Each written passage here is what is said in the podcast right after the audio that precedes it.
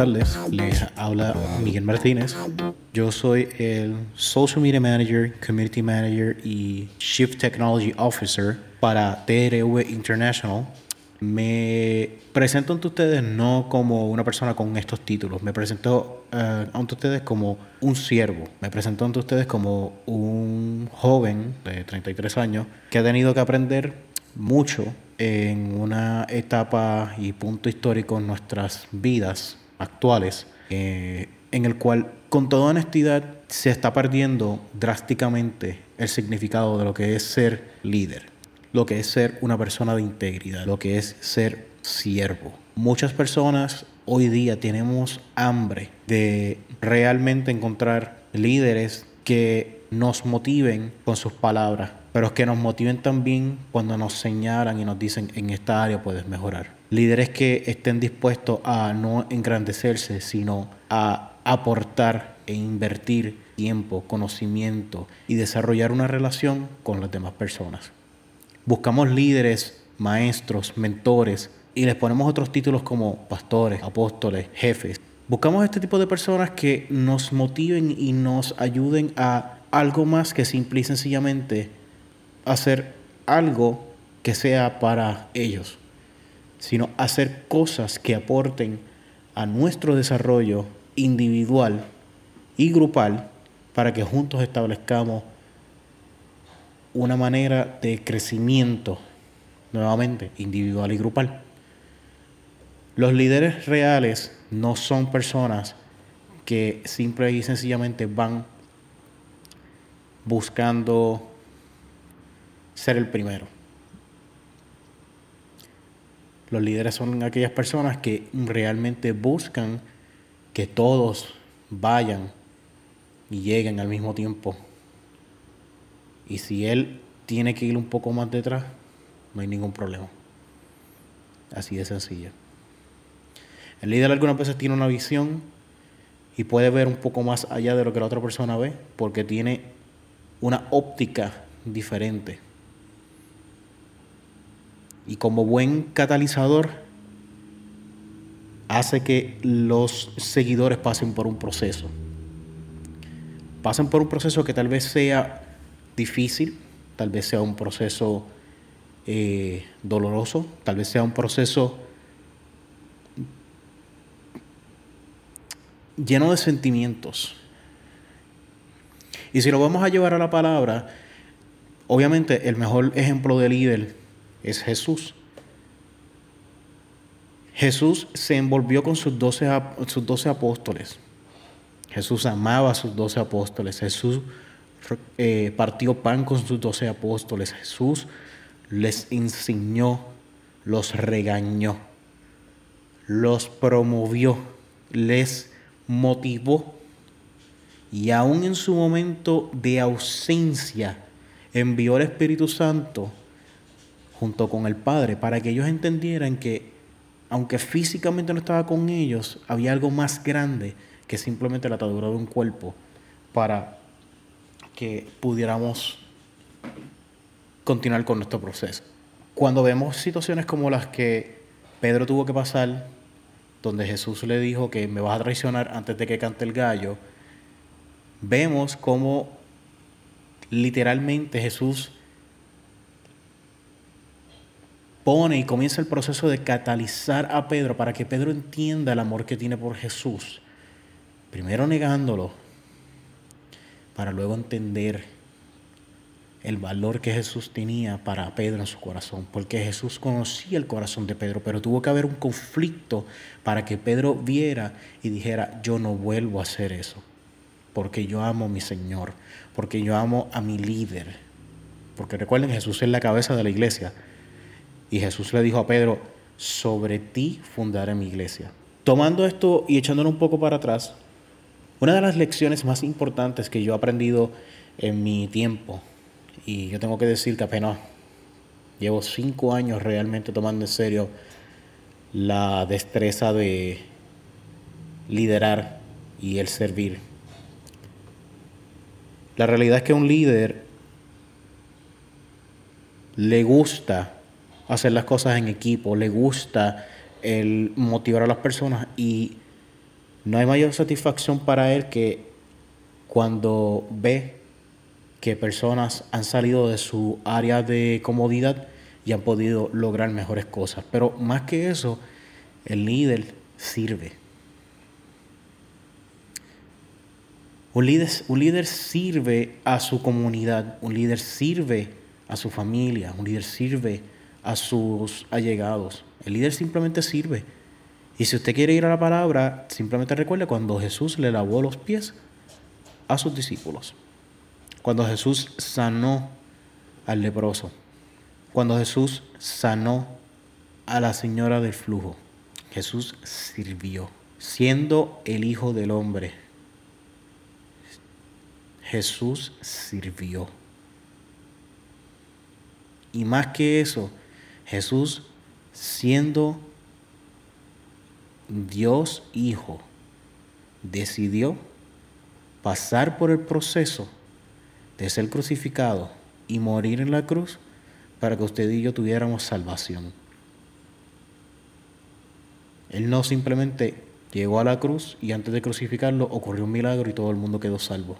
Él pasó por un proceso para que nosotros entendamos que ser líder requiere unos sacrificios bien drásticos. Por eso es que él dice, toma tu cruz y sígueme.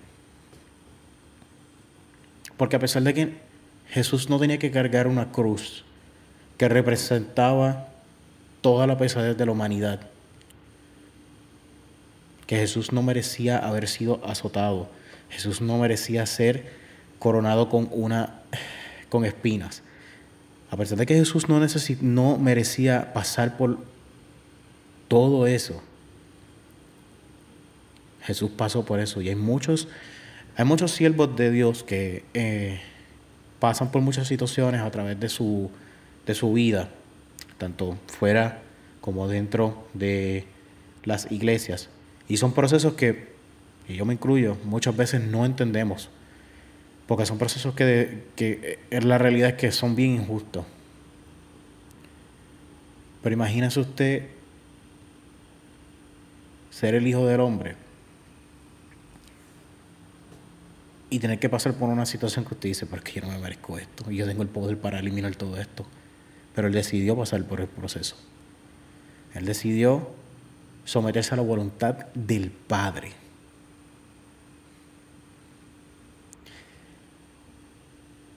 Una persona que quiera ser líder, para poder ser líder debe de ser primero un seguidor. Para poder ser un seguidor, usted debe de escuchar. Para escuchar, usted debe de tener comprensión y para desarrollar esa comprensión, usted debe tener una inteligencia emocional. La inteligencia emocional, usted la desarrolla simple y sencillamente, mire, con rodilla, con oración y muchas veces simplemente se somete vivimos hoy día, en lo que resta de este año 2018, donde cuando no estamos de acuerdo con algo simplemente vamos y decimos, eh, utilizamos cualquier adjetivo, criticamos a cualquier persona, lo colocamos en las redes sociales y técnicamente destruimos la moral de esa persona. Pero no es bullying. Simplemente estoy ejerciendo mi derecho a la libre expresión. Oiga, los que estaban allí y dejaron salir a Barrabás para que crucificaran a Jesús, estaban ejerciendo su libre expresión. A pesar de que en ese momento no, no se había mencionado y no se le había puesto ese título. Pero ellos estaban ejerciendo su libre expresión, donde ellos entendían que lo correcto era crucificar a Jesús de Nazaret y liberar al asesino Barabás. Y por eso fue que Pilato se lavó las manos, porque él entendía que estaban cometiendo una locura. Pilato como un oficial de Roma que le sirve a Roma, no entendía, pero él simplemente sirvió la voluntad de lo que el pueblo judío estaba pidiendo. Por eso él se lava las manos. Ser siervo requiere que cuando una persona no entienda lo que su líder le está pidiendo, simplemente ore, lo deje en el Espíritu y obedezca. Porque yo estoy seguro que muchas veces los apóstoles decían, pero Señor, ¿cómo vamos a alimentar toda esta gente? Hombres de poca fe. Y Jesús resolvía y les mostraba el poder de Dios. Es bien importante que nosotros entendamos la grandiosidad de ser un siervo, porque ahí es, es ahí donde realmente vemos la importancia y el desarrollo y el aprendizaje de ser líder. Muchas personas dicen yo quiero ser pastor y vienen con unas ideas erradas eh, porque piensan que el pastor simplemente es carismático y pues se pone su, su gabán el domingo y tiene una familia preciosa y predica, terminó, salen, comen, llegan a su casa y está todo bien. Pero hay muchas responsabilidades para el pastor y tienen que pasar por un proceso de su conversión, su bautismo, pasar a los, diferentes cargos en, la iglesia, estudiar, se convierten en escuderos, se convierten en copastor y poco a poco y ¿verdad? Llegan a pastores. Están los pastores que tienen que son llamados por el Señor, están los pastores que eh, técnicamente van encaminándose y se convierten en, pastores. Uno más que el otro tiene más derecho de ser pastor, en mi opinión bien personal, no. Porque ambos son siervos del Señor. Y un líder siervo busca la gloria de su amo. El que habla de sí mismo busca su propia gloria, pero aquel que busca la gloria del que lo envió, él es verdadero y no hay injusticia en él. Juan 7:18. Un líder cristiano es un siervo de Cristo. Efesios 6:6. Yo entiendo que un verdadero líder, primero que nada, ama a Dios sobre todas las cosas, exalta el nombre del Señor y le va a proveer toda la gloria al Señor. Todo lo que se haga es para el nombre del Señor, no es para el nombre de, por ejemplo, yo, no es para el nombre de Miguel Martínez. Miguel Martínez se guarda en la cajita de zapatos, por así decirlo. Es bien importante que las personas de mi generación, que son las personas que estamos técnicamente eh, procreando y trayendo nueva sangre a las diferentes partes del mundo, Comencemos a inculcarle a, las, a nuestros hijos, nuestras crías, como decimos en el buen boricua, la importancia, la importancia de reconocer las autoridades. Sométase toda persona a las autoridades que gobiernan, porque no hay autoridad sino de Dios y las que existen por Dios son constituidas. Por consiguiente, el que resiste a la autoridad, a lo ordenado por Dios, se ha opuesto. Y los que se han opuesto sobre sí recibirán condenación, porque los gobernantes no son motivo de temor para los de buena conducta, sino para el que hace el mal. Deseas, pues, no temer a la autoridad, haz lo bueno y tendrás elogios de ella. Romanos 13, del 1 al 7. Exhorto, pues, ante todo que se hagan rogativas, oraciones, peticiones y acciones de gracias por todos los hombres, por los reyes y por todos los que están en autoridad, para que podamos vivir una vida tranquila y sosegada, con toda piedad y dignidad, porque esto es bueno y agradable delante de Dios nuestro Salvador. Primera de Timoteo 2, del 1 al 3.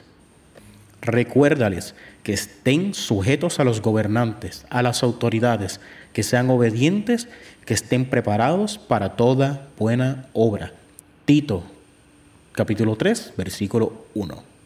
Cuando Jesús les dijo, dad al César lo del César y a Dios lo de Dios, simplemente pensamos impuestos. A, a las autoridades se les da respeto, a Dios se le da la honra. A las autoridades se les reconoce su autoridad. A Dios se le, se le reconoce su señorío. A las autoridades se les pide cambios. Al Señor se le acepta su mandato. A las autoridades buscamos, mediante la oración, que trabajen a favor del beneficio del pueblo. A Dios nos presentamos humildemente con nuestros corazones llenos de amor, pidiéndole que nos toque y que se manifieste su poder en todo y cada uno de los momentos de, nuestro, de nuestra vida.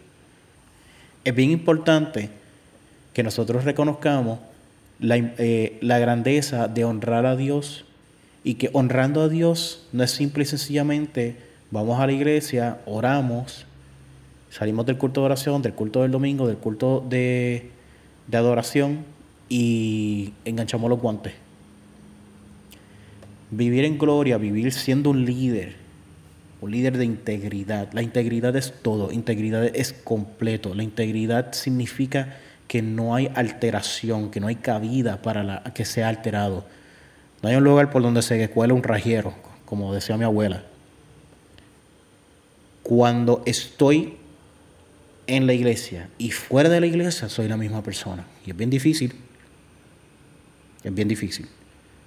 Pero parte de ser líder es reconocer dónde está esa debilidad en la armadura para uno continuar y mejorarla. Una de las situaciones más, difíciles que hay ahora mismo es que, y que lo he visto, y he visto cómo ha ido en peligro de extinción, es orar por nuestros líderes, por nuestros políticos, por los reyes, los presidentes, los gobernadores, los alcaldes, los senadores. Mire, en la palabra lo dice, bendiga al que lo maldijo, bendiga a su enemigo, ame a su prójimo como a sí mismo. Yo soy el primero que tengo que decir que se me hace bien difícil. Pero como decimos por ahí, lo mejor que Dios hizo es un día detrás del otro y cada día es una nueva oportunidad para renovar nuestro compromiso con Dios y poder seguir intentando. Porque un líder primero le sirve al Señor renueva su compromiso con el Señor día tras día, al amanecer, al atardecer, al anochecer y en todo momento entre medio, con cada oportunidad que tiene para impactar de una manera positiva a todos y cada uno de las personas que Él influye de una manera, de una manera directa o indirecta. Él sirve primero ese propósito que Dios tiene para con Él, con ella. Y con ese ejemplo es que Él va y lidera. Él no dice, yo soy líder, tengo la capa, tengo el insignia en el pecho y síganme lo bueno. Un líder simple y sencillamente, como una flecha, sabe cuál es el, el objetivo y va detrás de él. Pero primero tiene que ser, primero tiene que pasar por el proceso para convertirse en flecha para entonces después ser disparado para cruzar y llegar a donde tiene que llegar. A través de eh, el Instituto Internacional de TRV, una de las cosas más importantes que yo he aprendido es a, es a servir y someterme a mi líder, a mi pastor y la palabra dice bien claramente que pues, uno se somete. Primera de Pedro, capítulo 2, versículos del 13 al 14 dice, someteos por causa del Señor a toda institución humana, ya sea el rey como autoridad o a los gobernadores, como enviados por Él para castigo de los malhechores y alabanza de los que hacen el bien. Yo tuve que aprender a doblegar mi orgullo y entender que hay momentos en los cuales simple y sencillamente le tenía que decir a los pastores o a los líderes de la iglesia, aunque yo supiera que yo soy el que tengo la razón y que iba a pasar lo que pasara, y créame que no es bien fácil, mi señora esposa, eh, cuando yo veo que no me dice nada y pues, mira los ojos, yo sé que, ok, es hora de que me calle. Por eso es que es mi ayuda idónea yo aprendí a que llega un momento en que uno simplemente, mire, ¿sabe qué? Sométase. Que pasa lo que tiene que pasar. Porque si por algún milagro sale todo bien, ¿sabe qué? El propósito fue de Dios y usted no es Dios para entender el propósito de Dios. Porque si usted entendiera, pues entonces usted sería Dios. Pero como Dios hay uno solamente, y Él es soberano y todopoderoso, omnipotente, no trate de entender a Dios usted sométase a Dios. Sométase a su líder porque su líder es el representante de Dios. Es bien importante entender que simple y sencillamente hay momentos en los cuales uno debe someterse. No estás de acuerdo, pero es lo que pido del líder, sométase. Entre en obediencia. Si en lo bueno me fuiste bien, en lo mucho te pondré. Muchas personas dicen que lo mucho te pondré es que vienen cosas buenas y viene la, la, lotería del Señor. El Señor no tiene loterías. El Señor reparte bendiciones, reparte talentos. Y Dios no es un Dios de segundas oportunidades, Dios es un Dios de nuevos comienzos. Dios comienza planes cada vez que usted se somete y obedece su voluntad y la del líder, porque nuevamente el líder está siguiendo la voluntad de Dios, o por lo menos así esperamos. Si el líder, como decimos en el buen boricua, se escocota, usted es como quiera, usted va a saber para dónde esto va, porque si usted está enchuflado, como yo digo, y como dice mi compadre, si usted está enchuflado con el Espíritu Santo, el Espíritu Santo, si tiene que avisarle, como le avisó a José, de, hey, eh, levanta, recoge el niño y la, y doña que vienen por ahí. Cuando usted está enchuflado con el Espíritu Santo, Dios le va a hablar. Y si usted no le hace caso, créame que va a venir un hermano de la iglesia y le va a decir, el Señor te dice así. Más adelante vamos a tener un episodio en este podcast, el cual vamos a hablar de cuándo pedimos confirmación. Y va a ser bien interesante porque hay personas que piden confirmación de confirmación, de confirmación, de confirmación, de confirmación y confirmación. Y literalmente ellos esperan que Dios baje del cielo, se les, los espere en la, en la sala con un, con un café y les digan, siéntate ahí que vamos a hablar. Ellos esperan que, ellos esperan que Dios Padre sea como sus padres cuando los mangaban haciendo algo que estaban fuera de base y les decía, siéntate ahí que tenemos que hablar. No, Dios habla una vez y lo dice bien claro. Y si te lo tiene que decir una segunda vez, te lo va a decir con toda la utilidad que Él tiene porque Él es soberano. Recapitulando aquí rápidamente, mantengan en mente, primero tenemos que ser siervos, tenemos que ser obedientes, tenemos que respetar y reconocer la autoridad de los gobiernos, nuestros líderes, nuestros jefes, nuestros ancianos, nuestros padres. Y el hecho de que usted tenga 44 años y le pongan de jefe a uno de 24, humanamente uno, mire, le estruja, le estruja la corbata o le estruja el moño. Pero ¿sabe qué? Hay personas que sin título son líderes. ¿No me cree? Pedro era la mano derecha de Jesús. Pero y Juan. Juan, que era el, el consentido de Jesús. Cada uno tiene su lugar y cada uno tiene su momento. Y Dios nunca se olvida de sus hijos. Dios exalta a sus hijos en el momento y en el tiempo perfecto que Dios tiene para todos y cada uno de ellos. Usted no sabe si ese, esa persona menor de edad que usted lo ve a usted como un mentor. Y lo puedo decir honestamente porque me sucedió. Fui tan bendecido que yo pensé que me pusieron ahí y yo tenía yo tenía la, esta armadura y estaba cinco pies más arriba que todo el mundo. Y tuve la bendición de trabajar con una persona que me enseñó que servir era mejor que mandar. A mí me encanta la palabra líder. Y cuando puedo ejercer mi, liderazgo, excelente. Pero si hay algo que he aprendido en los últimos años recientemente, es que servir a las personas no hay nada más gratificante que eso